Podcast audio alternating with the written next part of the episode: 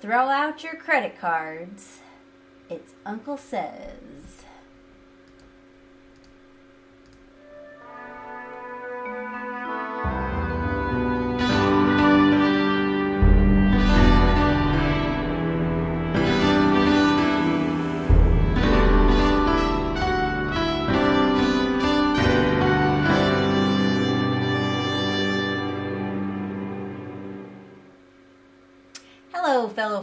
Foreigners, wherever you are. I am Emily, and with me, as always, is Peter. Hot dog. And this is Uncle Sez, brought to you by Hello Uncle Foreigner, a weekly discussion of what it's like to make creative work while living in China. We are coming to you live to tape from the fabulous Whoop Woo Studios here in Luzhou, China. It's a cold and rainy night. So, we have four segments in which we'll discuss the various aspects of making films, short films, and vlogs from China, as I said. Uh, the segments are How's Your Uncle, where we share a little bit from our personal life.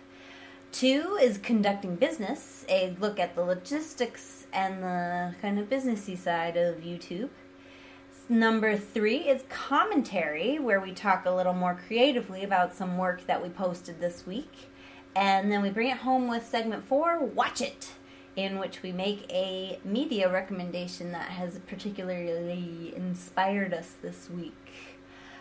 Our big topic tonight is from the Conducting Business, where we're going to talk a lot about our vlog channel, the newly spun off Hello Foreigner, is a month old, and so we did kind of a look back at how that month went. So that's we'll get pretty in depth into our findings from the past month.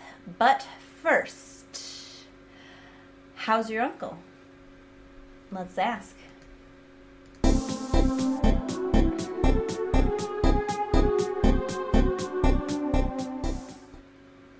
Right. So first, let's we want we had we just had dinner because it's nighttime here. I don't know where you are and what time it is there, but it's Or nighttime. when you eat dinner.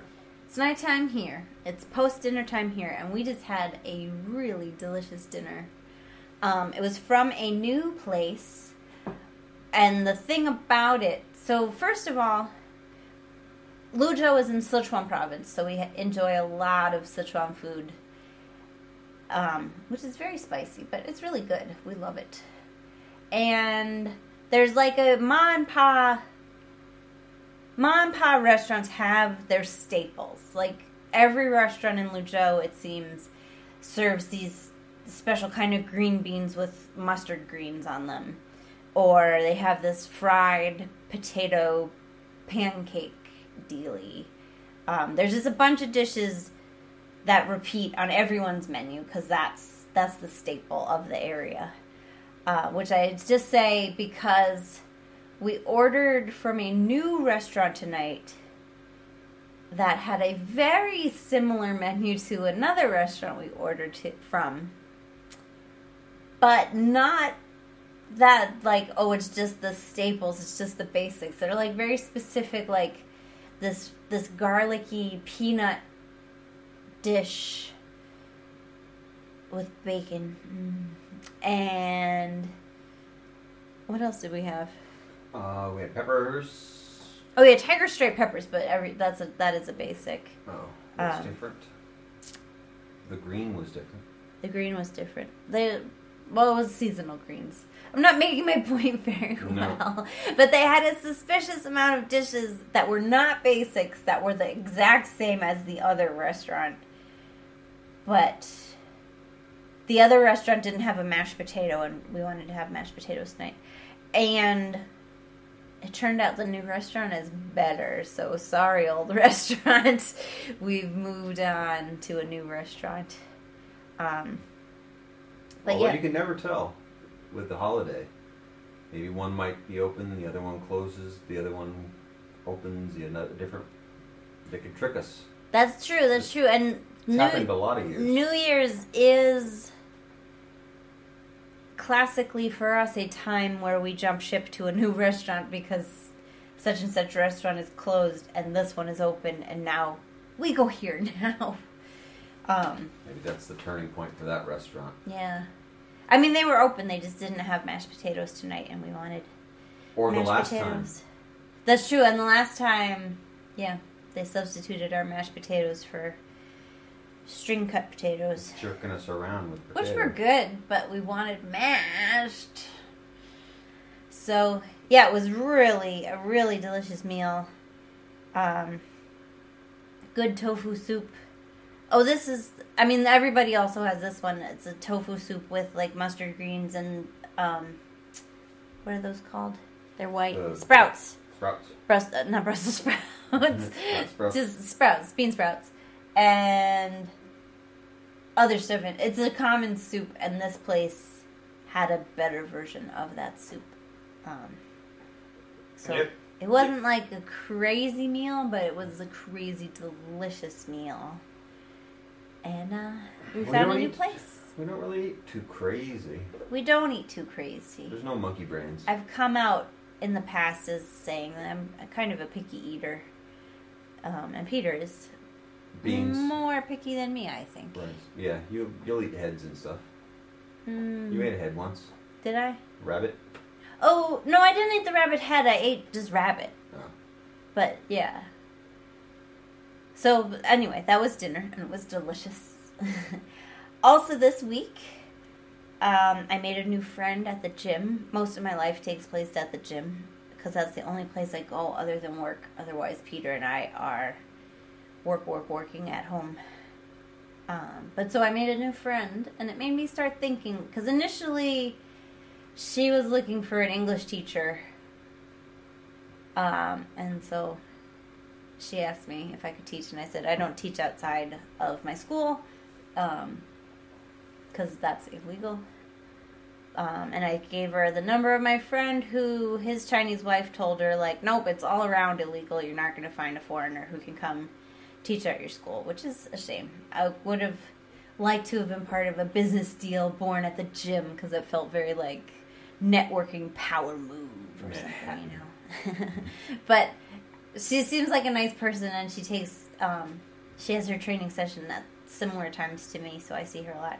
She actually is doing personal trainer with her friend, and I like to watch them because they do like f- fun activities together, like uh, they tug of war with the tension band, and they. Uh, I don't know. It seems fun.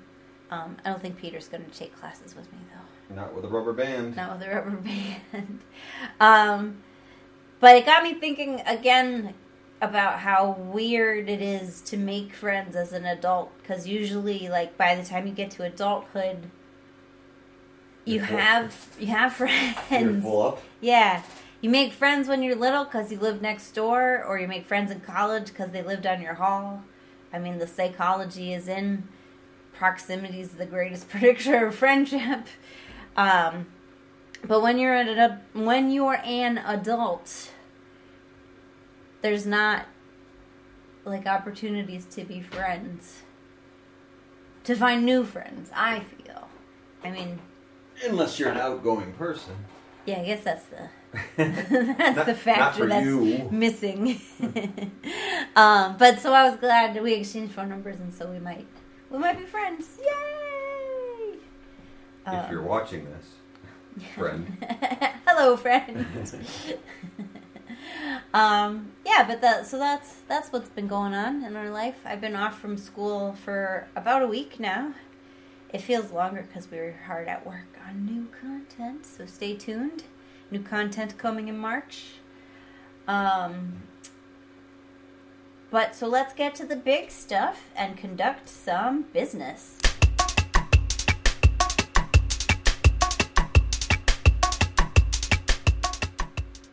All right, conducting business, where we break down the actual work of putting together a YouTube channel. Like I mentioned in the intro, last month we spun off the vlog into Hello Foreigner for some various reasons that we covered a few weeks ago. And so this is our month about a month that we've been running there, and so because we decided to take down all the videos from this channel, our original channel, and just repost them on the new channel, we have kind of a scientific ish comparison that we can make. I'll tell you, there are some non controlled variables. The biggest one being that because we have a backlog archive, we're posting every day on Hello Foreigner, whereas we posted once or twice a week on Hello Uncle Foreigner. So that changes the data somewhat. And we're also better at SEO and different kind of packaging effects. Publicity. Publicity. So it could be that we're just doing better at it the second time around, even with the same content. But the numbers, by every metric, the new channel is more successful than the old channel. Um, the watch time is longer. The views are higher at an earlier date. Like, for example, we had a.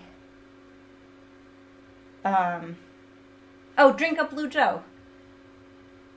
Well, I'll get into that. I'll get into that. Um, but the big the big number that made it pretty clear to us that this the new channel is more successful is in the first 30 days of Hello Uncle Foreigner, we gained one subscriber. And in the first 30 days of Hello Foreigner, we gained 31 subscribers. And even if you want to say, like, well, how long did it take you to put out that same amount of videos? So, the, about three months.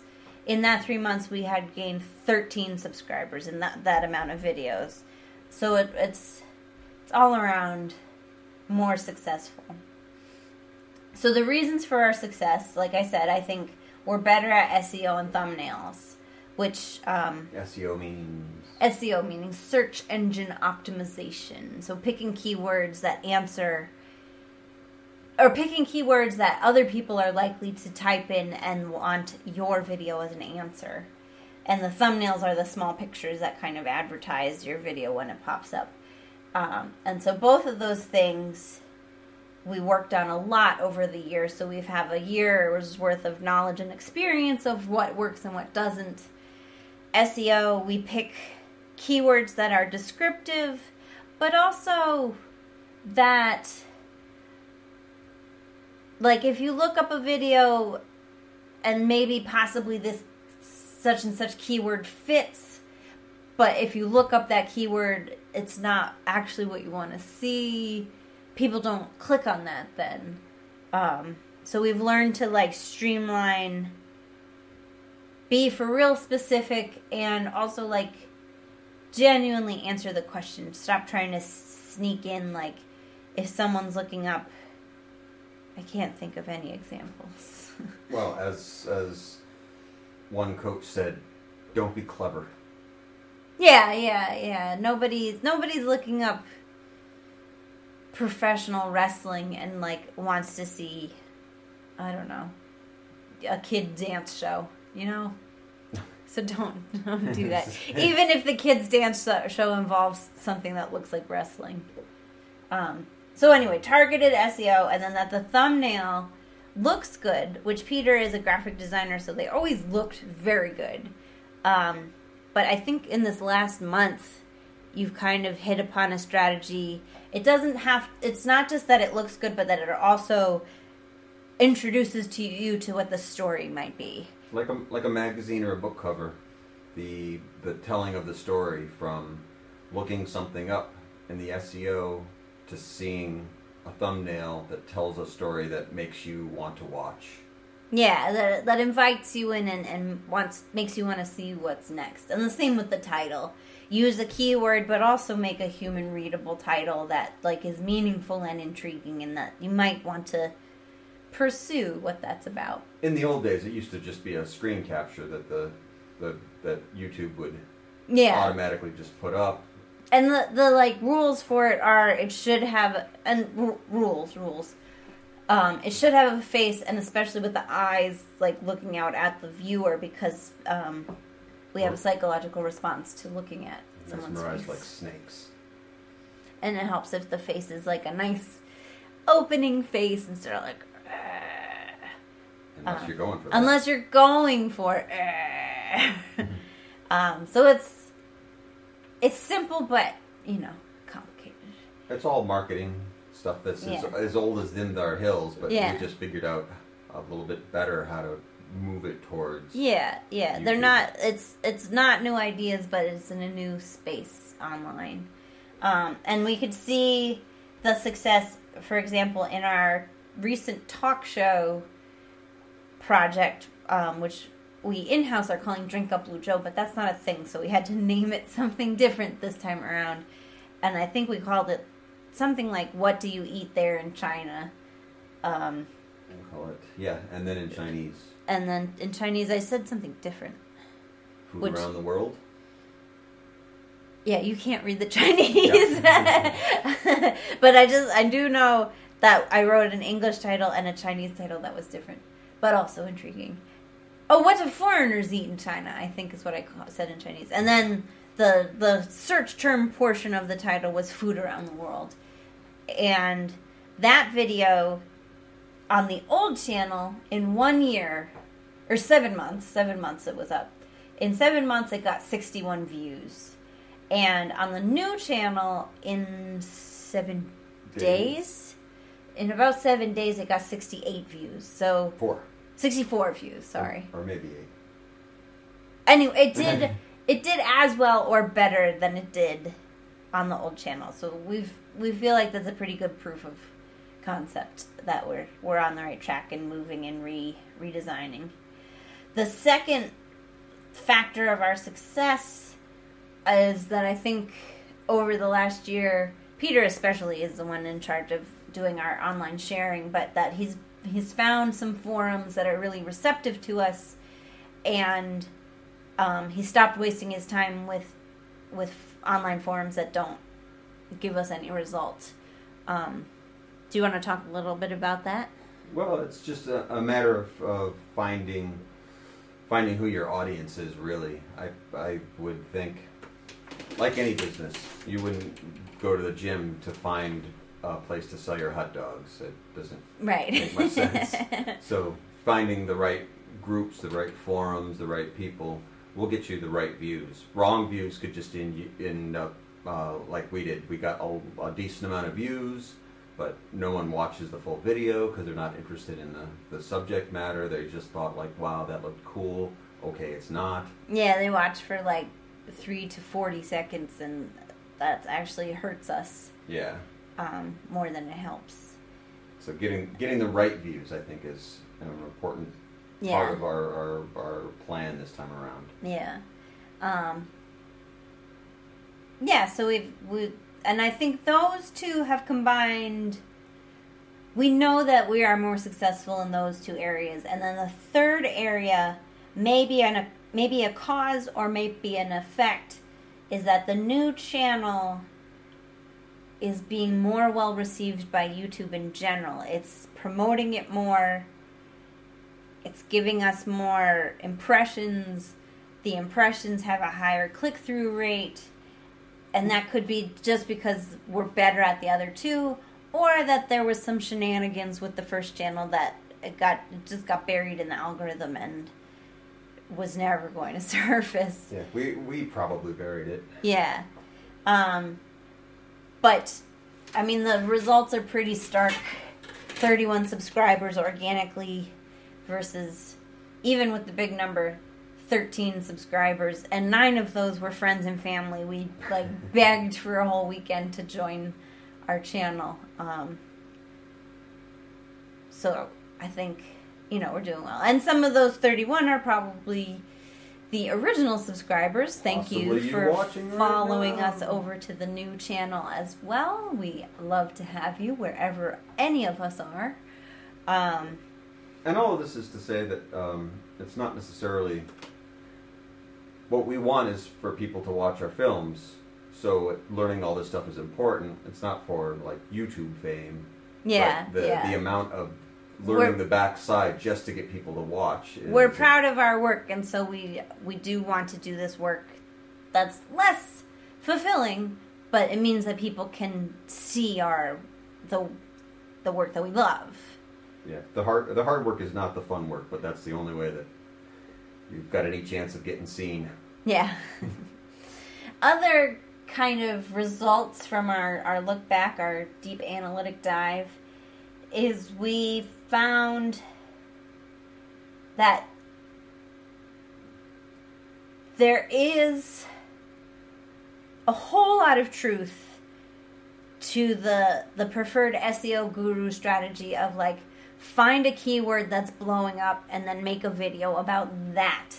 That's not how our creative process works, but we did try it a couple times, especially with the giraffe series over on Hello Foreigner, which all of those are tagged not leaving China because there is an ongoing discussion about foreigners who are fed up with living in China and why I'm leaving China, which is not even a new thing. Foreigners in China have been loudly leaving China ever since they've been allowed in. Um, but it's. I bet Marco Polo probably will. Yeah! Marco Polo left a letter. why I'm leaving China. Ciao! SEO that. Um, and so we use that keyword, and you know, it's clickbait, but it is also like we feel strongly annoyed enough about that that we did want to push back, and Just we have something to say. uh, yeah, uh, we're not leaving China, and that's fine. It's fine if you need to go live somewhere else. It's fine if you want to keep living here. It's fine if you never want to live here. You have to live somewhere. but so we took we used that keyword to our advantage and, and had some fun with it. Um, another big result we saw. So I'm gonna start this with the example. So we had a video about um, taking taxi rides around the city because you know we don't drive here. We usually take the bus, or mostly these days take taxis wherever we go because it's cheap and easy. And I've gotten to From New York, we we're used to taxis, and a lot Yeah. of foreigners take taxis anyways. Yeah. It's hard to get a driver's license. Um, but over over the years, I've had some interesting interactions with taxi drivers. So that video is mostly about like these stories and these chats I've got to have with kind of relative strangers while they're driving me around. Um, but when we looked at the analytics of how that video did, the best parts where we had the most audience retention are the few times I mentioned what I don't like or the behaviors I see in Chinese drivers that are somewhat non standard, let's say. Because I don't. Okay. Traffic here is an issue, and traffic fatalities here are bigger than they are in my home country. But I'm not I'm not here to bash on why that is or, or how how that happens. I've spent thousands of hours in traffic and looking at accidents in Connecticut. So Yeah, yeah. So that's not I'm not I'm not interested in feeding into that stereotype, but it looks like oops, I did because that was the most popular, most watched part of that video. And the standard advice for YouTube creators is to look at those moments where you're having more successes and then do more stuff like that. So if we took that advice, we would start gradually talking more and more about how terrible Chinese drivers are until we're like the terrible Chinese driver channel, which is yeah, like, we don't really want to become the Luzhou traffic who report. wants that? But it just is like YouTube is nudging us through that audience response towards negativity. And actually, there have been some studies done to see that um, that feedback loop, seeing what your audience responds to and doing what they respond to, and then you know so on. The feedback loop, that's how that works.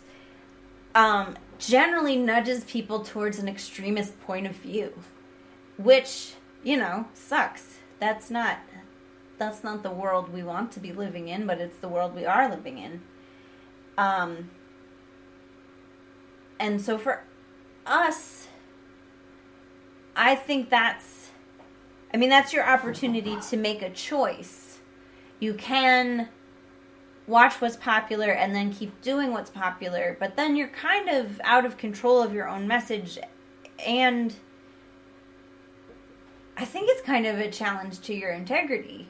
If you're just to if you're to do more of what more only of what people expect from you, that's how you get pushed into a place that maybe you you wouldn't have wanted to be in from the start, but that it happened so gradually too, I think is part of the problem. Um so f- yeah. Yeah, sure. Don't uh, don't do what you want to do. Make your own life. Be the kind of person you want to be. That's our advice for the week. Yeah, and, and so it is like you can all these analytics are useful information, but they're not a direction. They're not um I don't I don't think you should be chasing analytics because that's going to drive you into like a nonsense place, if not an extremist terrible place. unless you need to. Well, no, I I think think about it.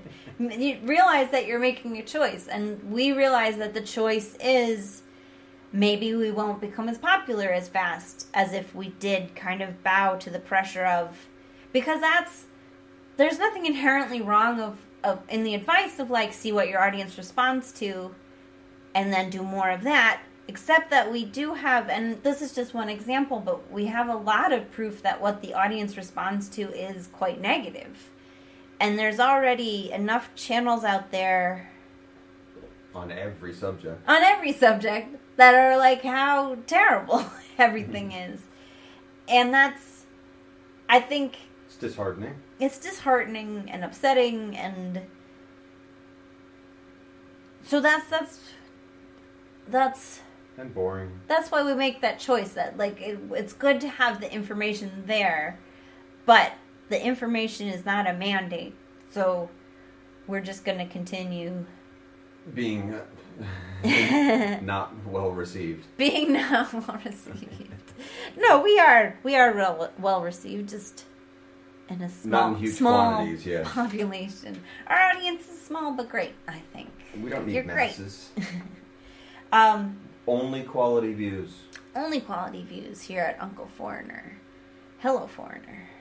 Um, but yeah, so it was interesting to dive into all that information and see first success, yay, and second, oh, we could if we let ourselves get pushed into a really bad direction. So let's make sure to keep our eyes on our vision and not what the masses of YouTube.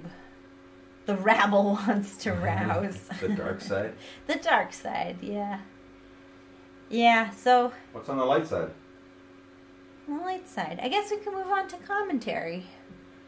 Um we don't have a bumper for that, so commentary.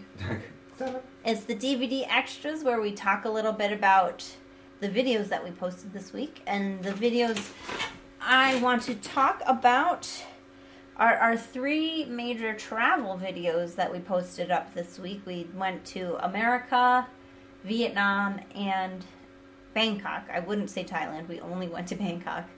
Um, and so let's talk about the process of making a travel video because that's pretty different than the other videos on our channel. It's very different from vlogging.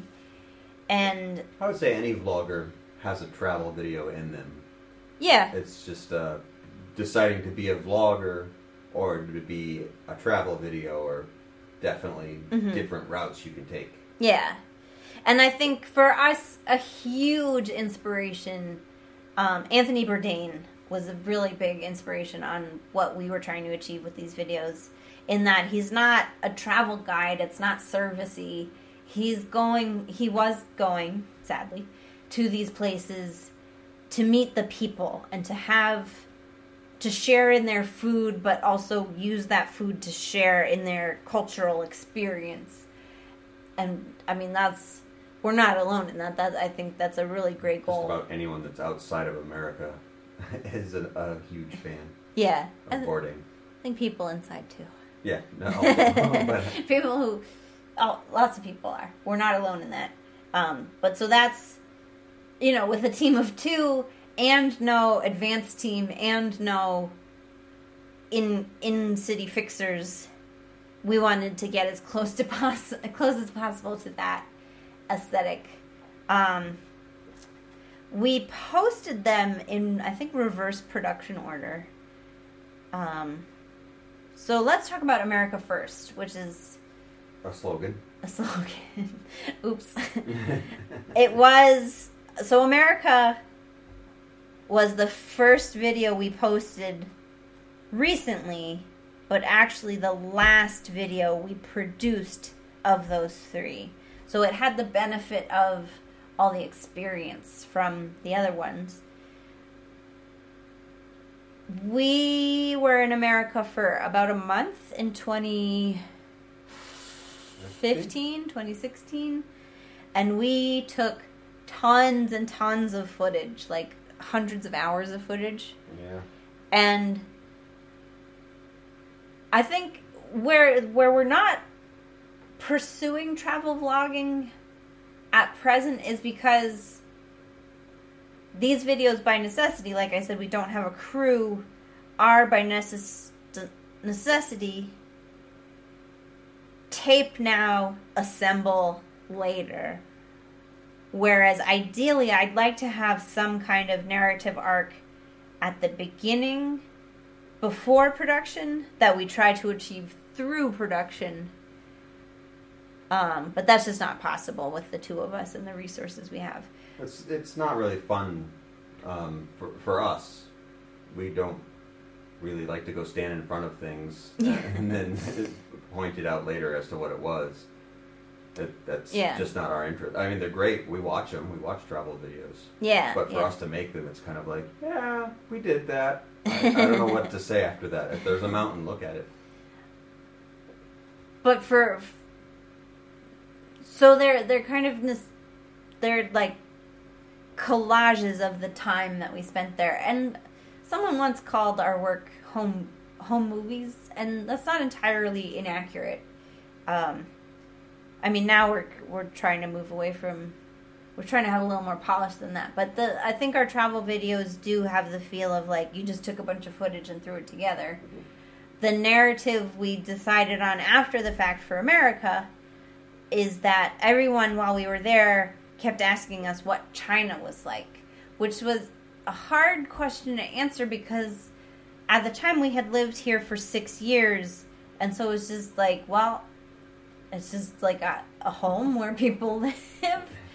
Everybody speaks Chinese there, but otherwise they're all, you know, people like you and me. And then so we wanted to flip the question and kind of answer, well, what's America like?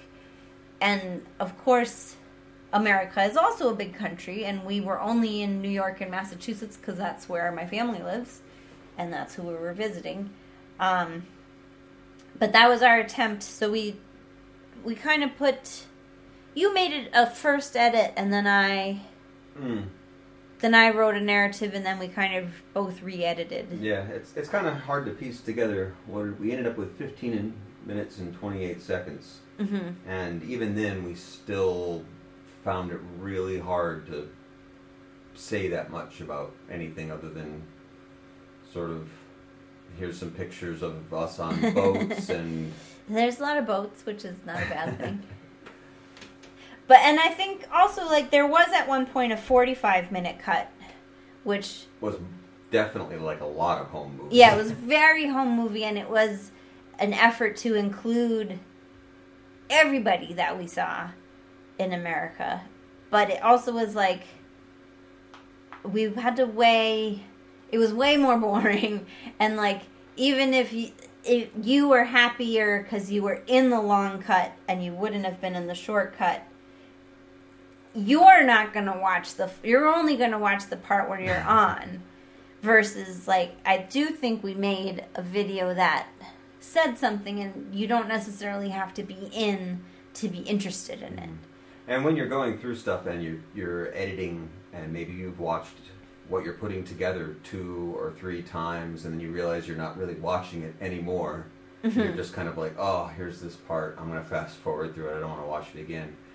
Imagine what somebody who doesn't know your family thinks. Yeah, yeah. So we we did have ambitions. We didn't want just our family to watch just the parts that they were in.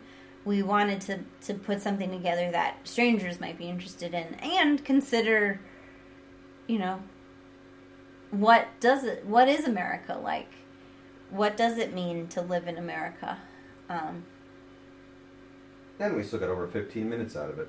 yeah, and I I think I think it's good. I think you're down on it, but I think it's good. Hmm. I think it came out good. Yeah, I, I, I, I feel like in retrospect, I'd like it to be more, more coherent in, in a message. But Right, but that's that's of- the challenge in that we had to we had to get the footage first and then Mhm, put it together as puzzle pieces to find the story rather than like we didn't have an idea or a hypothesis we were exploring beforehand. Yeah, as Um. as as far as putting together a really snappy home movie, I'm definitely excited Yeah. about it. Yeah. It's just I think if we had gone about it again with travel, if we had thought about it when we left of like what are the points that we make, what are the what's the footage that we want to capture while we're back home, and then bring it home and work on it. Yeah. But we weren't working that way back yeah, then. So yeah. Yeah. things you learn is, is the whole process of what we're going through to revisit these videos. yeah. And then, so Vietnam was the second of the bunch, and no, Vietnam was the first. I think Vietnam was the first. Doesn't really matter. Vietnam in time was the first trip that we took of these three. And then maybe we finished it after America. We took like three years to finish Vietnam. Um, and part of that was an emotional resistance to the trip because we didn't really have a good time the whole time. And a lot of it was our own fault due to like poor planning and poor budgeting. And then we got snookered in a scam that left a bad taste in our mouth. if you're looking it up, it's called out of our comfort comfort zone. Yeah, So- it was definitely, and it was something where we had been living and traveling in China for many years at that point, and so we were kind of a little too cocky about going to a country we'd never been to before, because this was our first time visiting Vietnam. So, through no fault of the country, it was just not a fun trip for us, and so it was a or at least half. yeah. it's- So I Ho Chi Minh City was really what we didn't like. Dalat We loved. Dalat and the Highlands were beautiful and peaceful and wonderful. Um, City life was not the city, the kind of city that we it was not the city for us. Yeah, um, but getting out to the countryside was was there was a lot of eye opening. We learned a lot, and yeah. um, we're really taken by. The But country. because of that, and like I felt foolish that we made these choices that turned out to be bad choices. So it was, it was hard to then try to craft a narrative out of that until we hit upon the idea of, well, then let's not tell the straightforward story.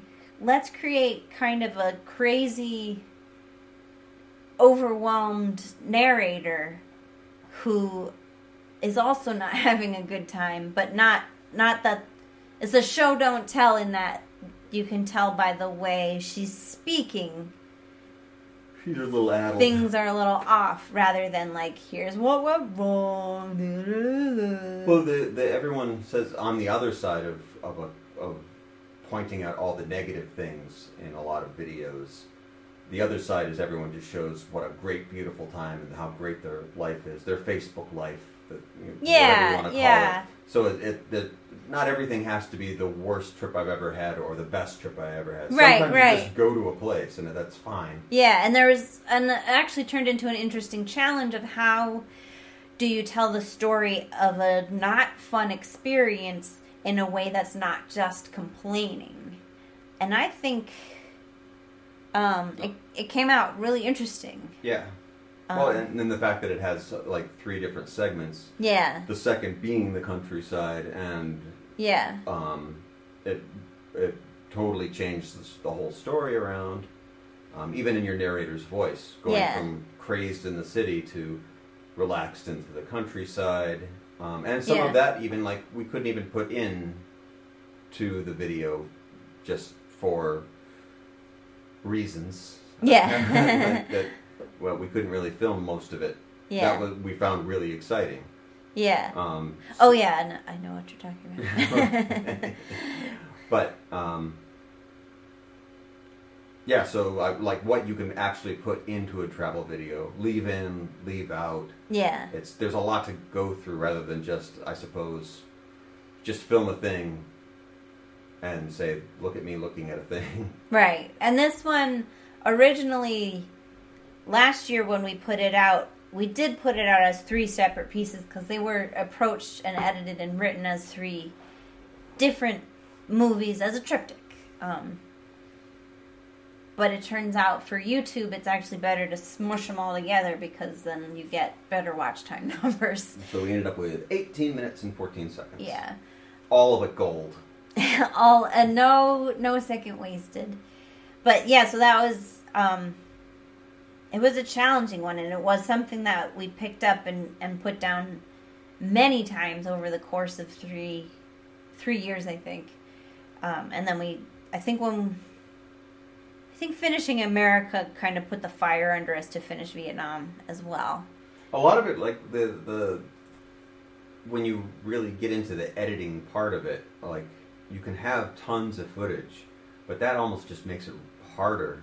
There's just so much stuff to go through to find what the story is. You may have to watch like ten hours of like your feet and car doors mm-hmm. to like decide even what to what to cut out before you even start to get to the story. Yeah, well, because that mode of documenting too is like you have to just put the camera down and wait for something to happen Mm. because otherwise, you know, you've interfered and you've caused something to happen, and that's not documentary, that's fiction. Which is, there's nothing wrong with that, but for these pieces, we wanted them to be documentary. And so that's, It you just know, takes time. it just takes time. It takes time. It takes footage. It takes patience. Sometimes three years for 18 minutes. Yeah, and I do recall though on that trip because we we were filming a lot that I tried.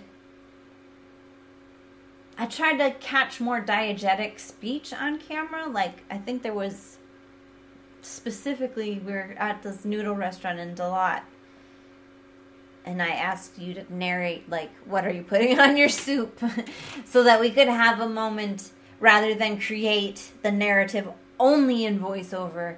That sometimes we would be speaking to you diegetically from the original footage itself. Um, but we were we had limited success with that. Yeah, And it was really hard to do. yeah, we're not not everybody's at Anthony Bourdain. There's a reason why all the shows on the Food Network and the Travel Channel are all put together in voiceover. It's because it's way easier. Yeah, even even like just by the logistics of it, it's too loud everywhere. Yeah, that's a big problem actually. If you're shooting in the field, even with It's good very loud. microphones, with with lavs, it- Yeah. it's still just noise is everywhere. yeah.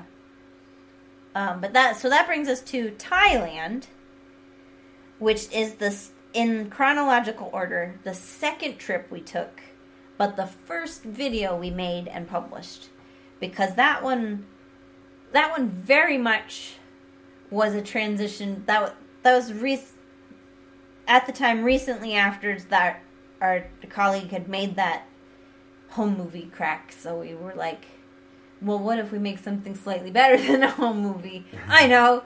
Let's have a voiceover. um, and so again, it was Peter had taken footage around town while we were there in Bangkok, and then after the, f- um, and we I took notes with an eye towards you know what are we going to say in the video. Um, It also helped that we were there for business, but we were broke, so we actually had absolutely nothing to do Right. except for take video footage and make notes. yeah. So it was that's basically what we did for that week. Yeah. Um Yeah, it's again a, another trip that wasn't like super fun and this one I can't get too into it, but we were we did not choose to take that trip. Circumstances and a, a criminal boss forced us out of the country for a visa run. Um and I will like- never forgive them for that.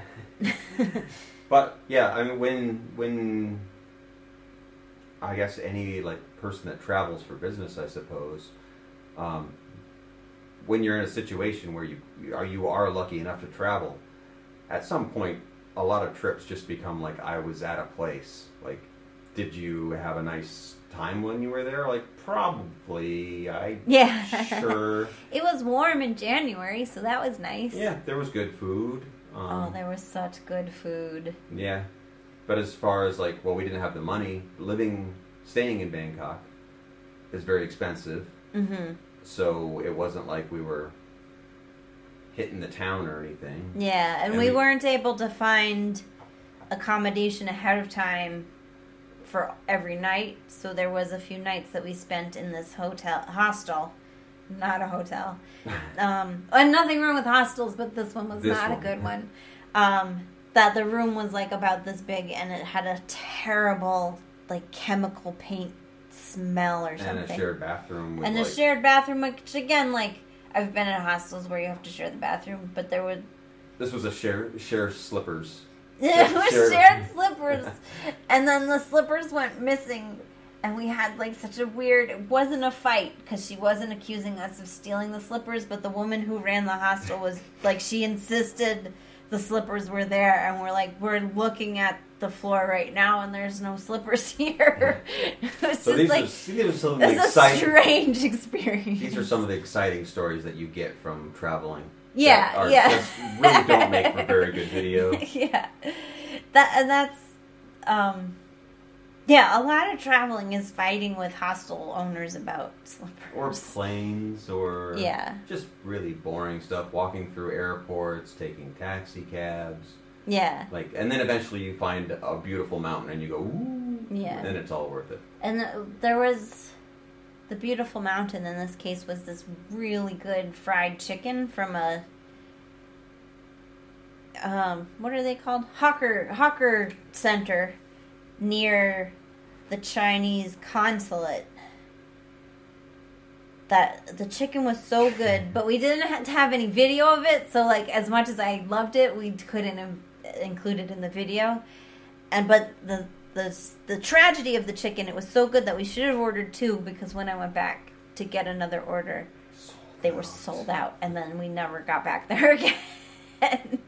the tragedy of the chicken Yeah, and then the second tragedy is we didn't think to film it because we were just like, this chicken is so good that I couldn't even involve that little tidbit in our video. Um, but that one's the most basic of our, our travel videos because it really is just like kind of a collage with a voiceover that is kind of timed to what's going on, but kind of not. Um, and also the, these all helped us realize that it's not necessarily what we want to do yeah, Like, uh, yeah. traveling we like travel videos really just we kind of rather just enjoy our time where we are and we're not that in depth into finding out the prices or the locations or transportation like we're lucky we find our way there at all Yeah. and so it's or we pay for whatever it is in whatever currency it is like going back over those notes to find out like well how much did it cost to take that bus to that chicken was just like i i don't care Yeah, so I think it was a good learning experience for us in that um, because being foreigners living in Southeast Asia, that is a big thing that everyone is like, you should do travel vlogging. And the opportunity is there, but it is um it's not really what we want to do that we found out. it's not our interest in, in the Yeah. in video We're- Yeah. and And I think it's, I don't want to give the wrong impression that we didn't like any traveling we ever did. It just happened to be, well, I guess because you, when you weren't having a good time, you just picked up a camera instead. And yeah That's how we made videos. i just film like, out of boredom really when we went to Mount Emei, we didn't film anything because it was like so have a- much fun. we didn't have a camera then oh, and we didn't have a camera. we went we used to travel a lot more when we didn't have a video camera Yeah. when we were blogging every stuff so visit the hello uncle foreigner blog Yeah, yeah. for so all we've of our we've travel. written a lot of travel pieces where we did actually have fun. Yeah, Um, because it's easier for you to write and me to throw in a few photos Yeah, of some great yeah. stuff, um, rather than us begging people to watch 15 minutes of us, you know, walk up a mountain. Well, and because I think it is, there's a difference between like living a moment and capturing a moment, and not to say like one's better, but one involves a different capturing the moment involves a different preparation, and it's also not then a pleasure trip; it's a work trip. Yeah. Um, and I think that's our feeling is when we travel, we want to travel, and when we're home, and relax. we want to write and make little little pieces. Um, but yeah, so yeah, traveling and filming for us is not the relaxation that we want. So Which is also how, when we are back home and we're working on the videos that we want to work on, that's why we kind of focus on our adopted home of Luzhou.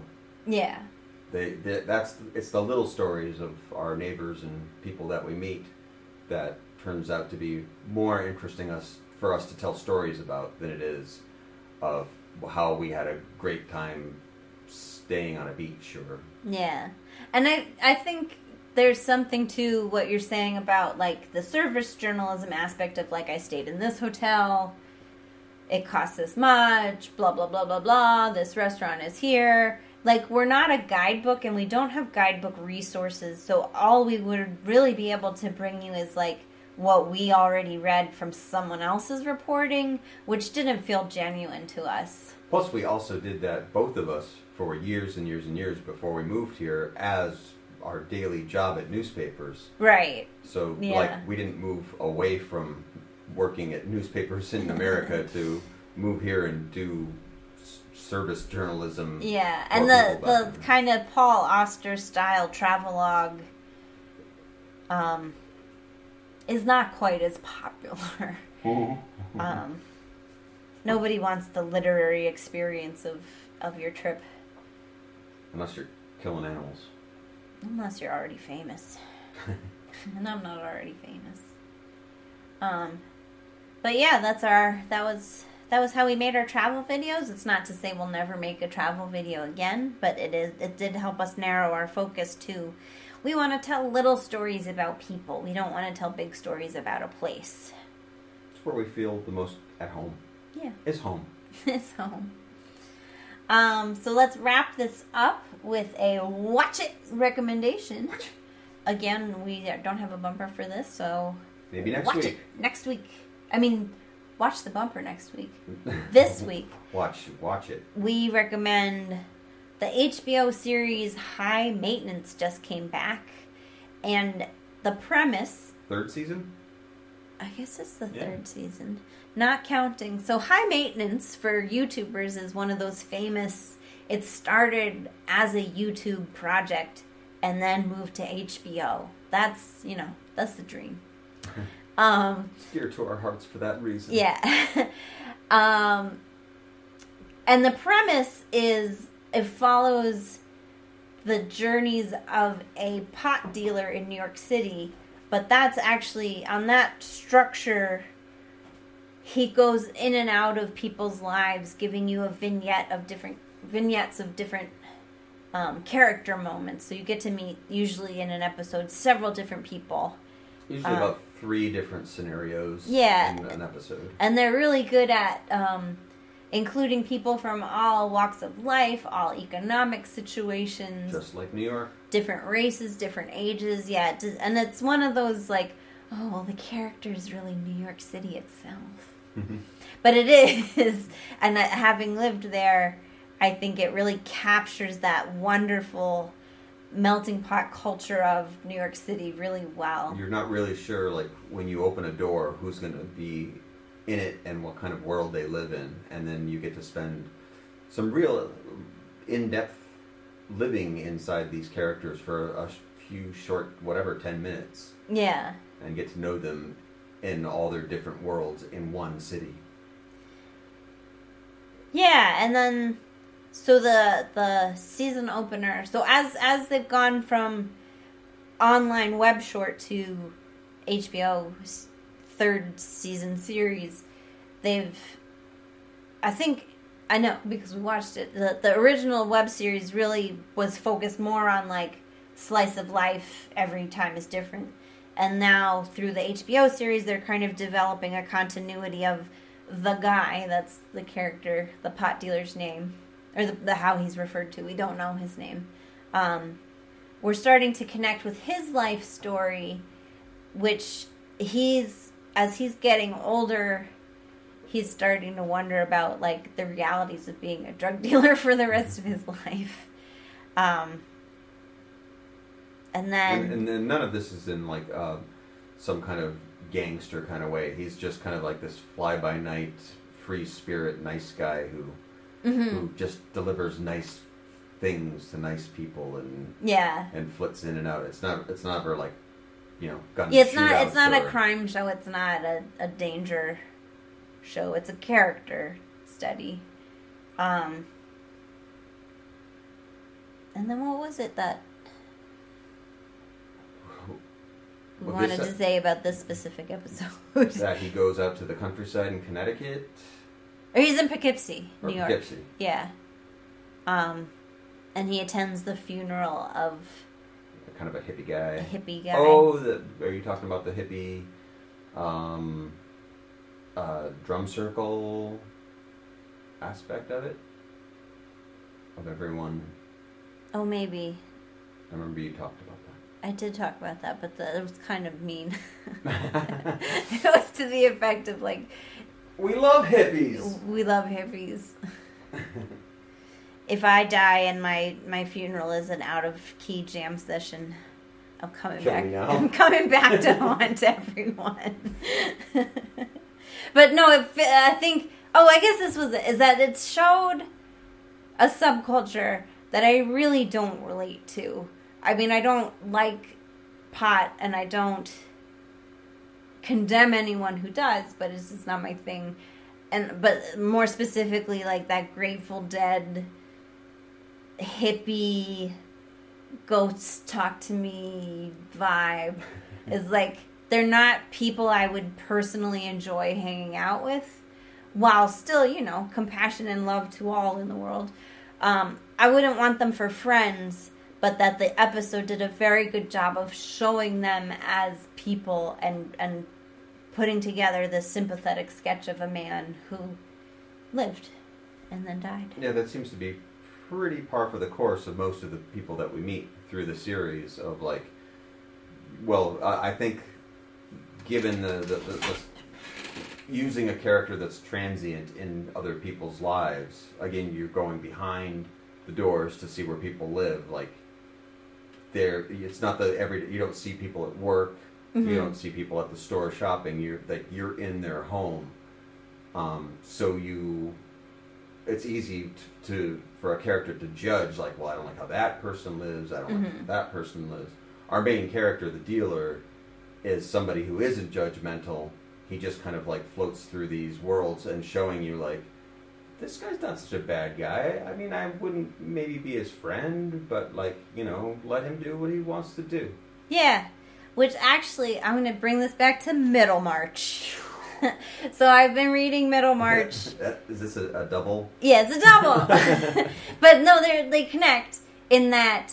So I've been reading Middlemarch by George Eliot. I just finished it last night, and for those of you who don't know, it's a turn of the century English novel that kind of looks at the people who live in this small town. And what it's fantastically good at is the characterizations of people who are doing things that are selfish and or not right or mean or just stupid. Like they're making stupid choices. But she has such love for her characters that she can without without waving it away and being like it's okay. It's just the way he is. Like when fred young fred vincy spends the money he begged he spends money that he needed to pay back to another guy he borrowed money from but he spent it instead. A, a total dumb move. But the way she paints his actions you like see how he got there and didn't think he was doing a bad thing and you feel sympathy for him rather than like oh he's such an idiot. But she also while having compassion for all her characters is also very clear about like who's who's messing up and who's making stupid choices right now. Um, and I keep quoting different instances to Peter where like blah blah blah is happening in the present day, and I'm like, it's just like in Middlemarch and blah blah blah. And the favorite favorite quote I I highlighted in my e copy was something about Mary Garth is a young woman who grew up in a family that was rich and is now not rich, and so she has to take a job, but she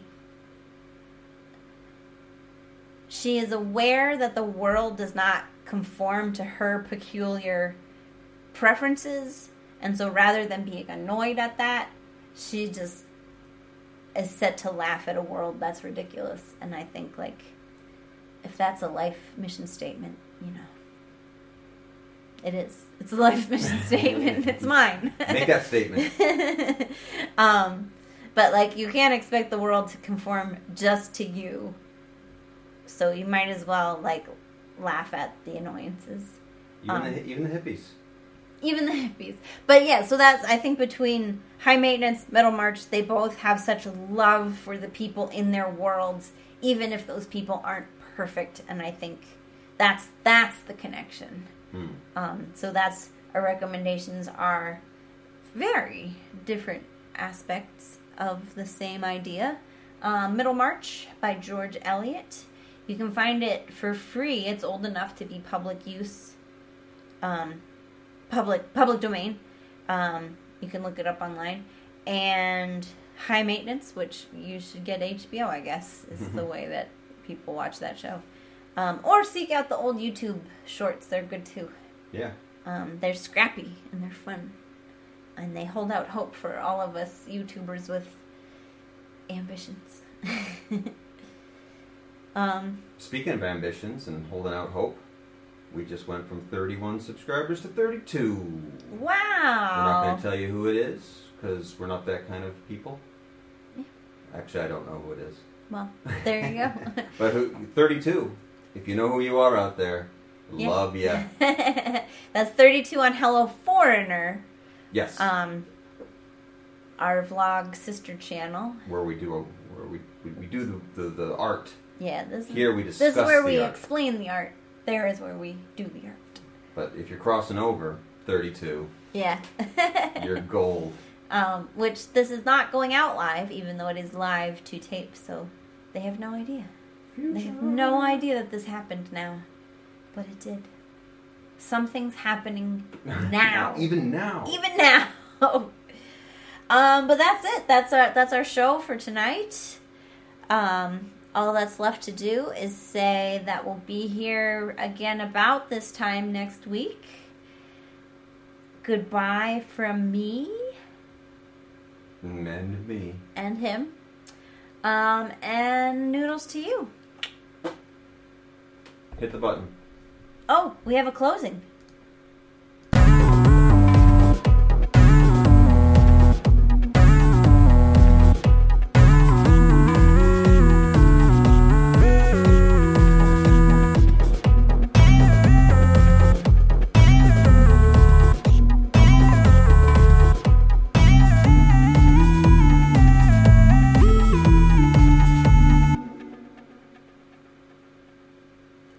To you.